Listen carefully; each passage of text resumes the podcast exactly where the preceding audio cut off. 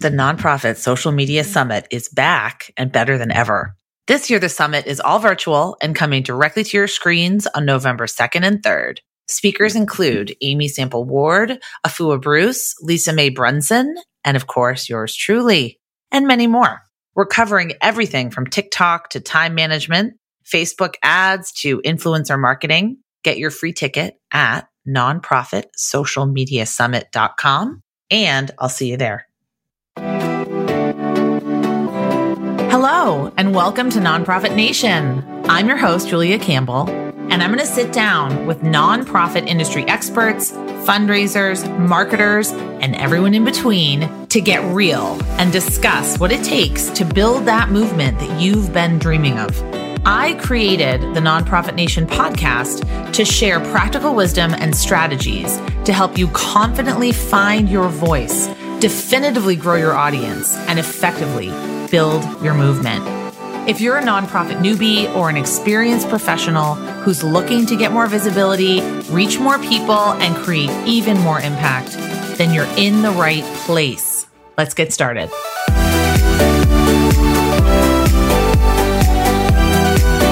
Okay. Hi, everyone. So excited to have you back on Nonprofit Nation. I'm so excited to have you listening. This is your host, Julia Campbell. And today we have actually one of my favorite topics end of year fundraising, what to do, some fresh ideas, key actions, everything that you need to make your end of year campaign the best that it can be.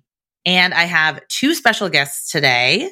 The first is Lori Lipstein. She's a passionate and innovative leader with more than a decade of experience in the nonprofit field, and she brings limitless energy and fierce dedication to all of her partnerships.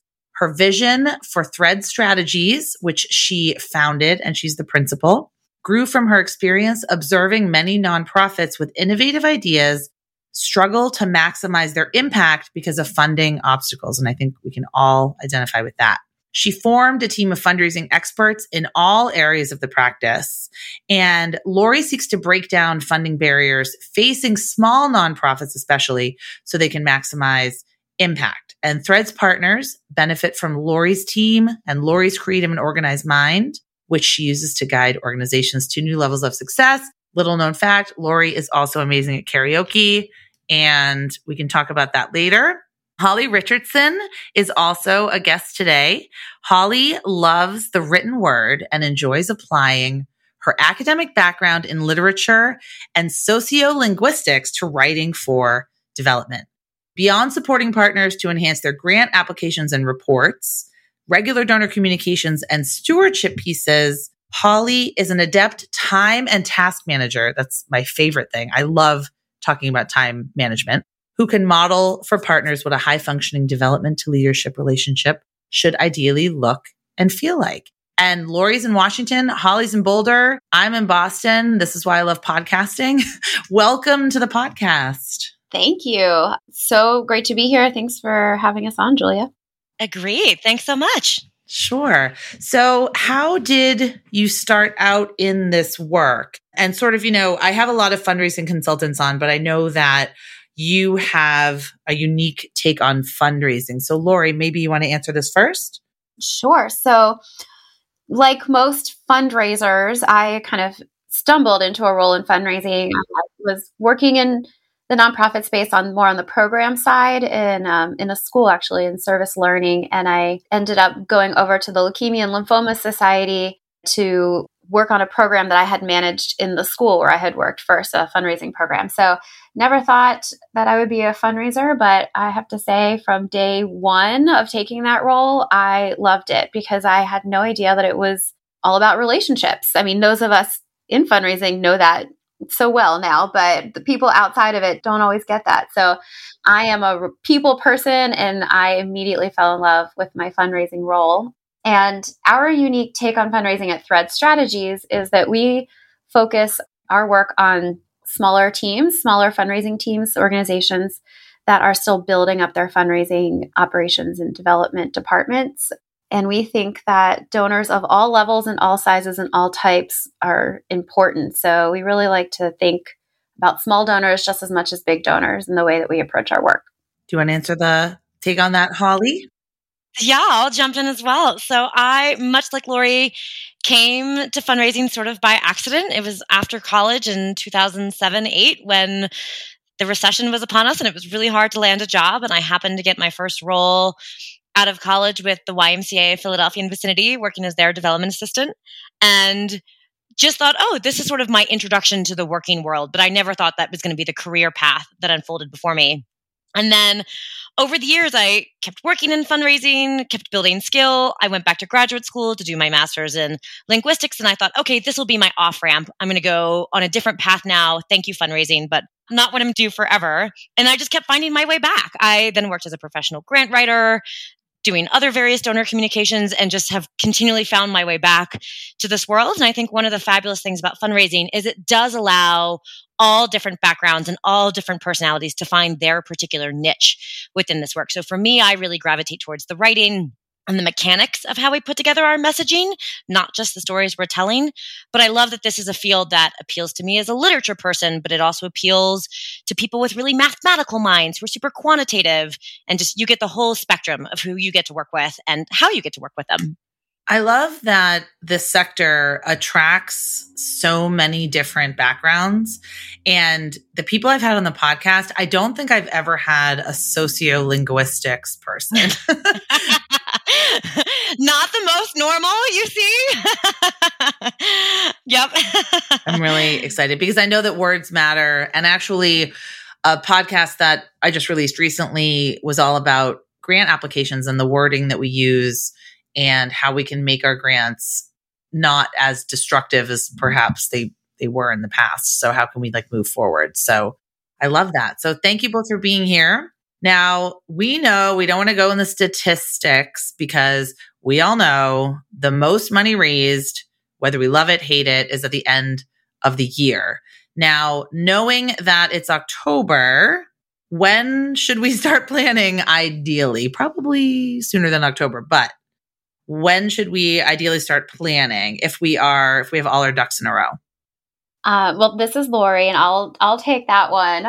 So ideally, if you're listening to this, you have already started your planning in some way, shape, or form. Usually, we recommend beginning with the preparation for your end of year campaign in September or even August for those super early birds. But September is a really solid month to begin. But if you find yourself listening to this we are in October right now, and you are thinking, ah, I'm just getting started. Is it too late? It is definitely not too late to still put together a really solid end of year campaign. And so Holly and I are really happy to be here to give you some of the kind of tips and tricks of where we would recommend focusing your time at this point in the year, given that it's October.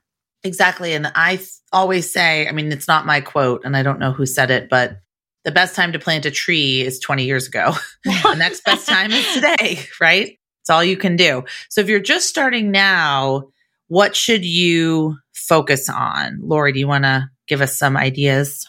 Yeah, I got two in mind, and then I'm going to pass to Holly to give a few more as well. And hopefully, for all those listening, these feel like super actionable, specific places to get started.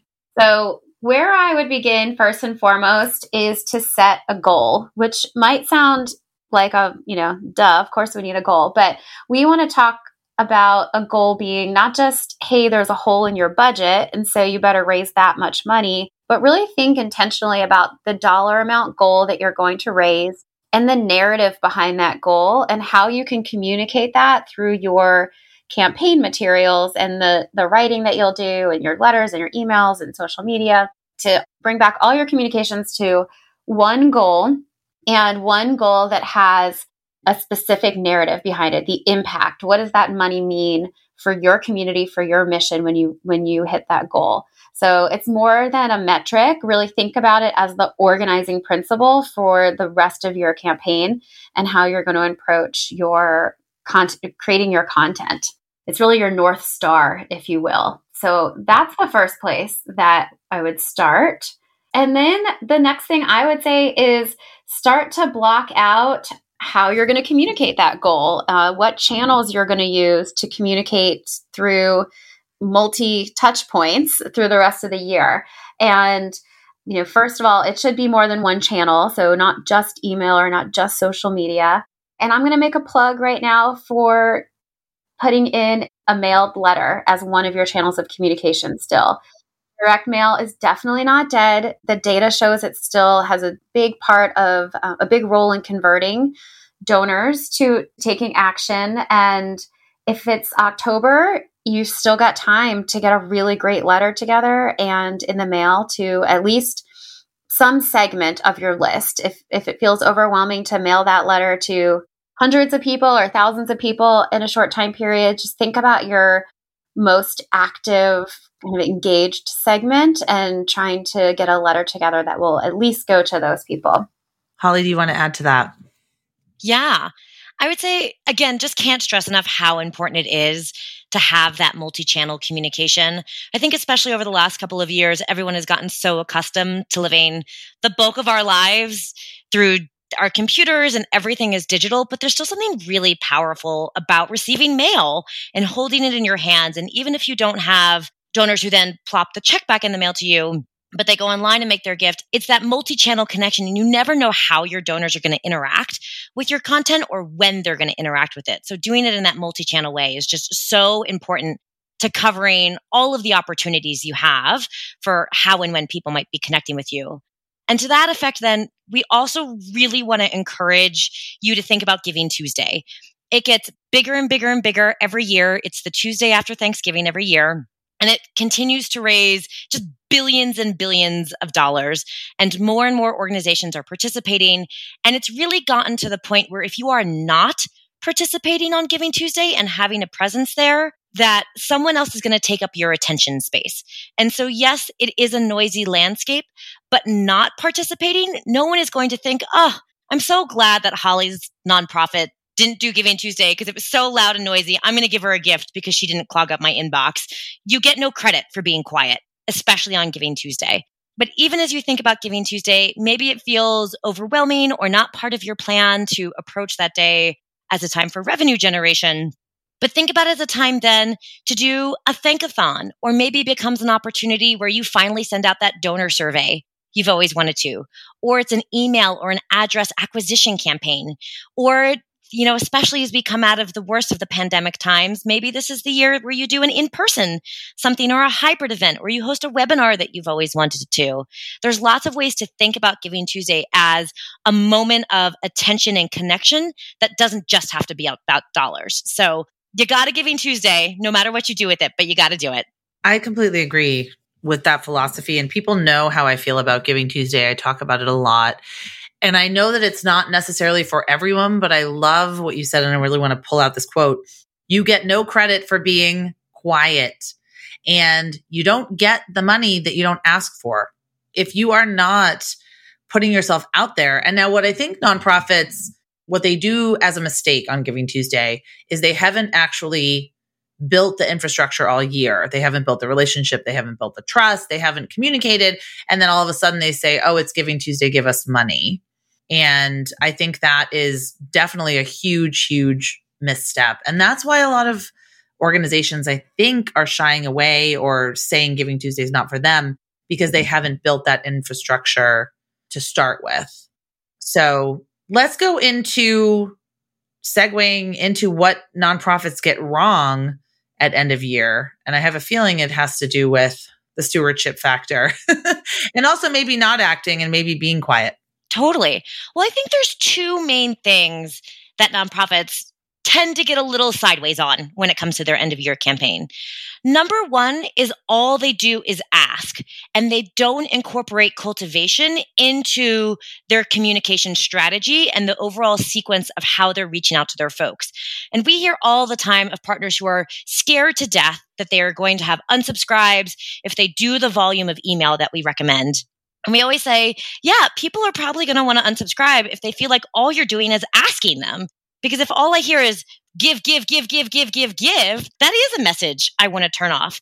But if I hear, hey, here's some interesting content or a feel good moment or something I didn't know, and then an ask, and then maybe another ask, but then more entertainment content or more information content or more engagement, balancing out that cultivation and solicitation, you have to have a balance of both of those factors throughout the entirety of your campaign.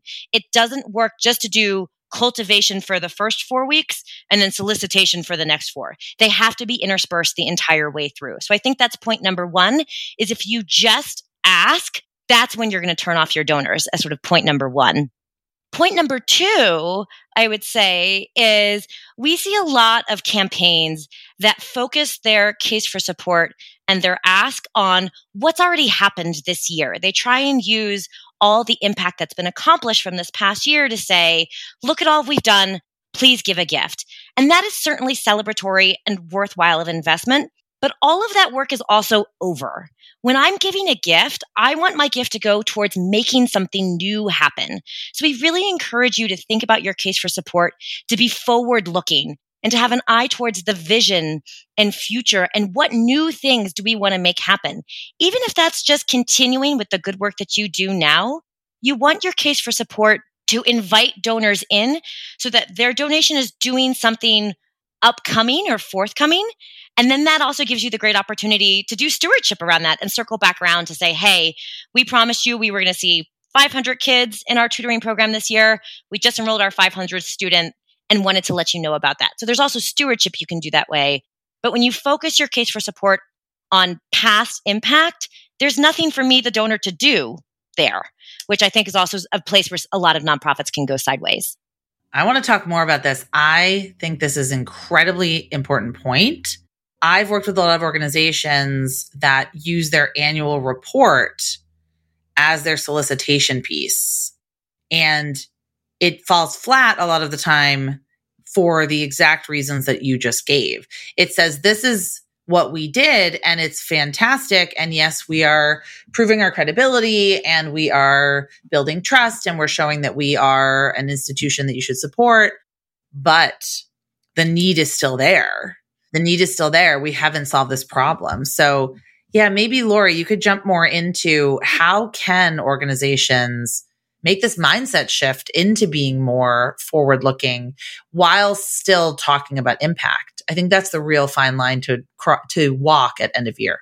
Yeah. Well, first I want to say that the annual report absolutely can still be one of the tools in your toolbox, but to Holly's point, you should be thinking about that piece as a cultivation piece.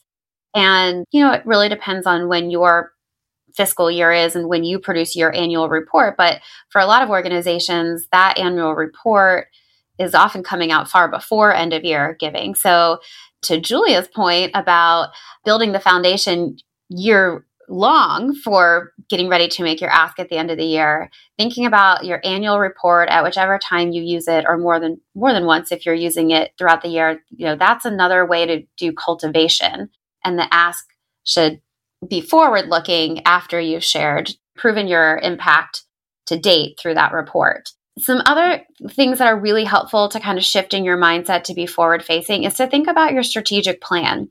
Um, your strategic plan, while it's guiding your organization in the work that you're going to do and it's setting your goals forward facing, and probably your program team is spending a lot of time on those goals, it's absolutely an amazing tool for fundraisers to develop your content from. I mean, that is literally what your organization has set out to accomplish in the next year or two years or three years. And so if you're looking on for how to structure your content for an appeal or a campaign, whether it's end of year or any other time of the year, and you are trying to remind yourself to be forward facing, take yourself back to that strategic plan, which is forward facing and laying out the roadmap for the future, and pull from there some of the talking points and data points of what the organization is striving to do because quite honestly that is exactly what you need funding for. So there's no better way to communicate to donors the impact that they will have than to pull right from the plan that the organization is following. All of these points i really want to hammer home for the small nonprofit fundraiser marketer. They have so much on their plate and it's so hard to plan ahead in this way. But I think that it's sort of like the seeds that you plant even in January and February and March throughout the year that's really going to affect what you can reap sort of at the end of the year. So I want to ask Holly, what are some things that small nonprofits can do throughout the year to really build a good foundation for end of year? Because I know that the three of us, we all believe in a very holistic approach and you can't just, like we said before, started on Giving Tuesday and all of a sudden never have spoken to your never have spoken to your donors for the whole year. So maybe what are some things that we can do throughout the year? Yeah, one of the tools that we love the best to get after this question is to create yourself a stewardship plan that has a page in it that visualizes what are you going to do over the course of the year for all of your various donors? So that this could be maybe you have the different donor groups that you want to target across the top. So it's smalls and then mids and majors first time donors recurring donors if you have planned givers. And then down the side you would write out on a weekly monthly quarterly annual basis what are the various touch points that you can commit to providing folks that are doable given the size of your team? We really believe that quality of effort matters more than quantity of effort, and that donors will notice when you do things well and you do things consistently as opposed to when you just do a lot of things.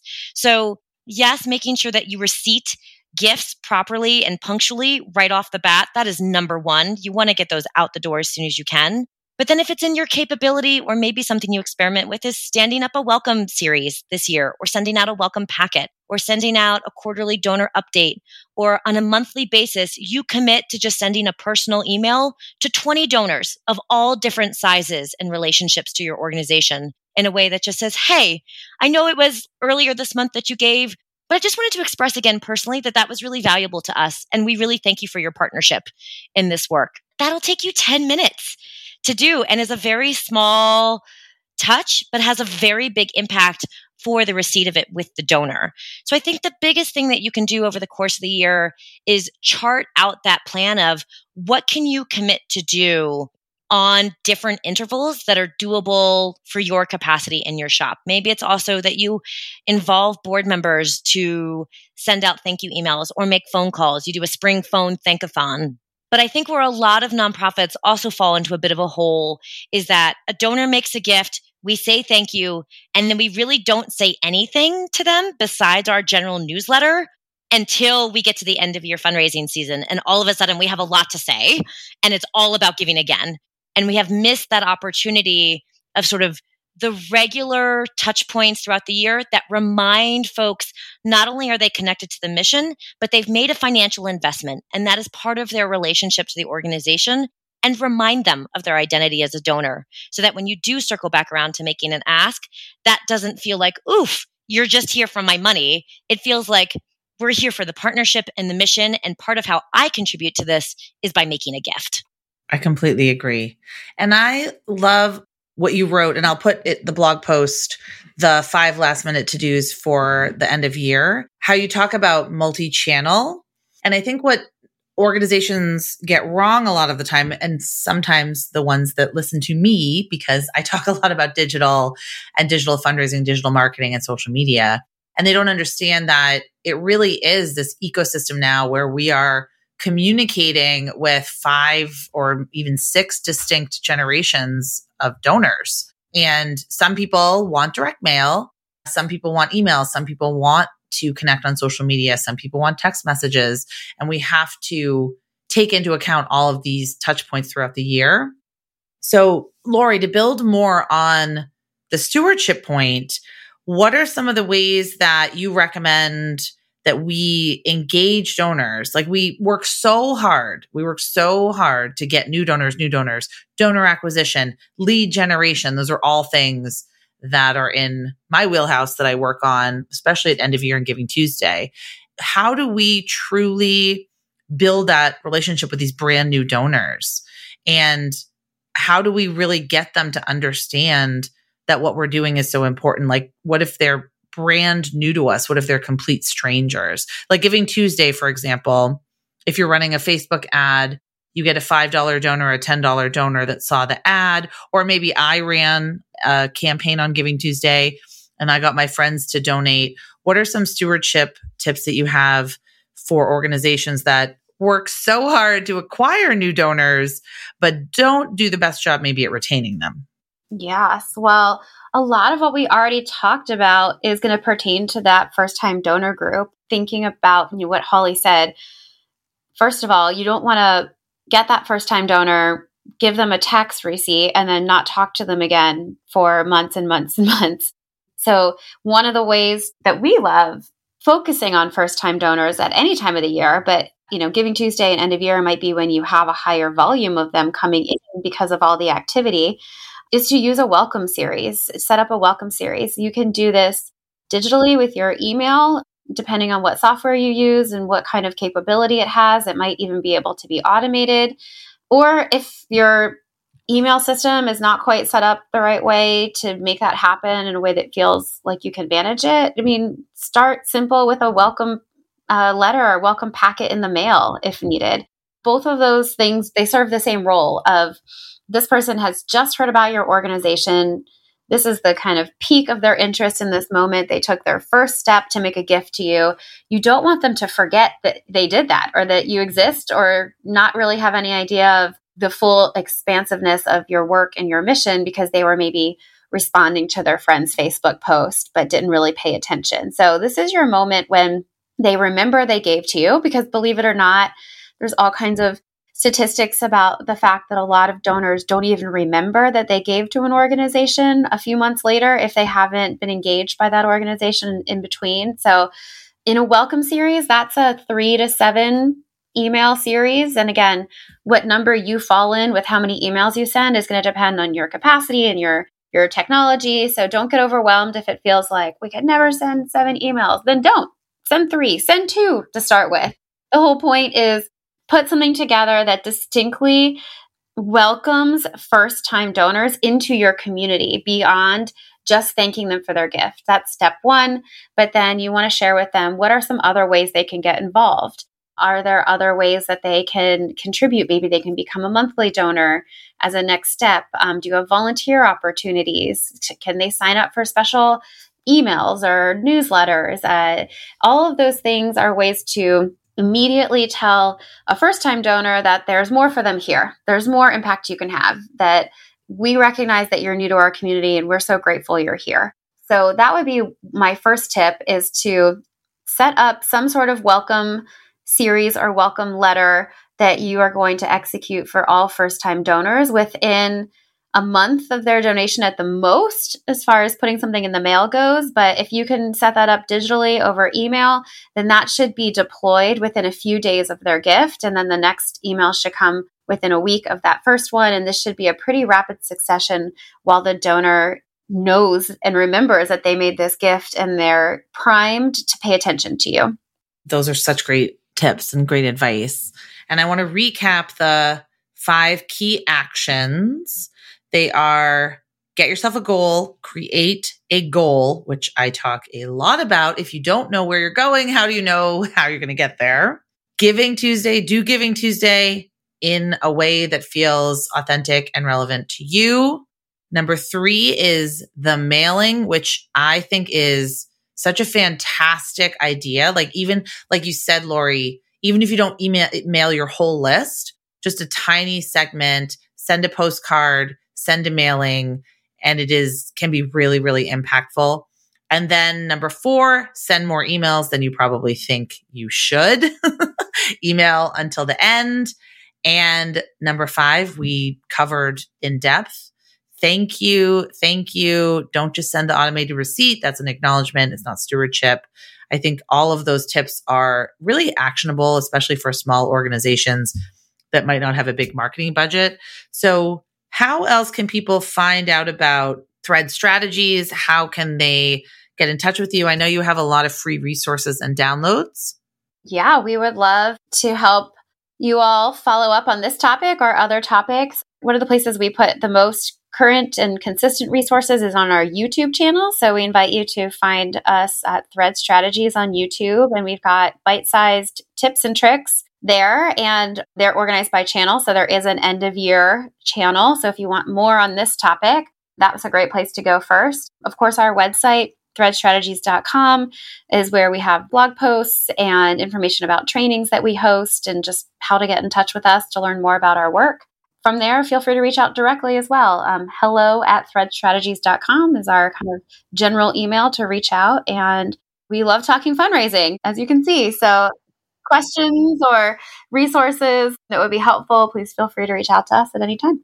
And Holly, any last minute, like a pep talk for people listening? Like, you can do it. We can do it, right? We're going to get it. We're going to raise money. You picked the right person, Holly. Oh, man. yes. Holly seems to me like she'd be a very good person to give a pep talk. I do operate at 11 most of the time. So I would say you really can approach end of year fundraising is the March madness of fundraising. This is like when you get to go out there and show everything that you've been learning, connect with your folks. It's also when it's the most fun. Like this is when you get to see your folks reconnecting with you, re engaging. It's when you get to experiment, you get to tell the stories that matter to you. There's so much mission connection that happens in this time of year. Yes, we are focused on dollars. Yes, we are focused on making goal, but this is also the time of year where you really get reminded about why the work matters and just how many other people share that belief with you. And that is so inspiring to know that it is a community rallying around a cause, a community something out there that really matters to you all. So this is just the moment where yes, it's a lot of hard work, but this is your rock star moment as a fundraiser those are sort of few and far between for us fundraisers. So you got to take them where they come. And end of year is definitely your place to say, all right, we're going to experiment. We're going to have fun. We're going to connect with our community and we are going to get the resources we need to do the good work. Love it. All right. Everyone, get out there, raise that money, build that community. And I know you can do it. If you need help, threadstrategies.com. I will put all of the links in the show notes. Thank you so much, Lori and Holly, for being here today. I know you have a lot of clients, a lot of work to do. So I really appreciate it.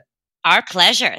Yeah, thanks for having us. We we love talking about end of year. So this has been really fun and we're wishing everyone a super successful March Madness of fundraising season. yes, let's do it.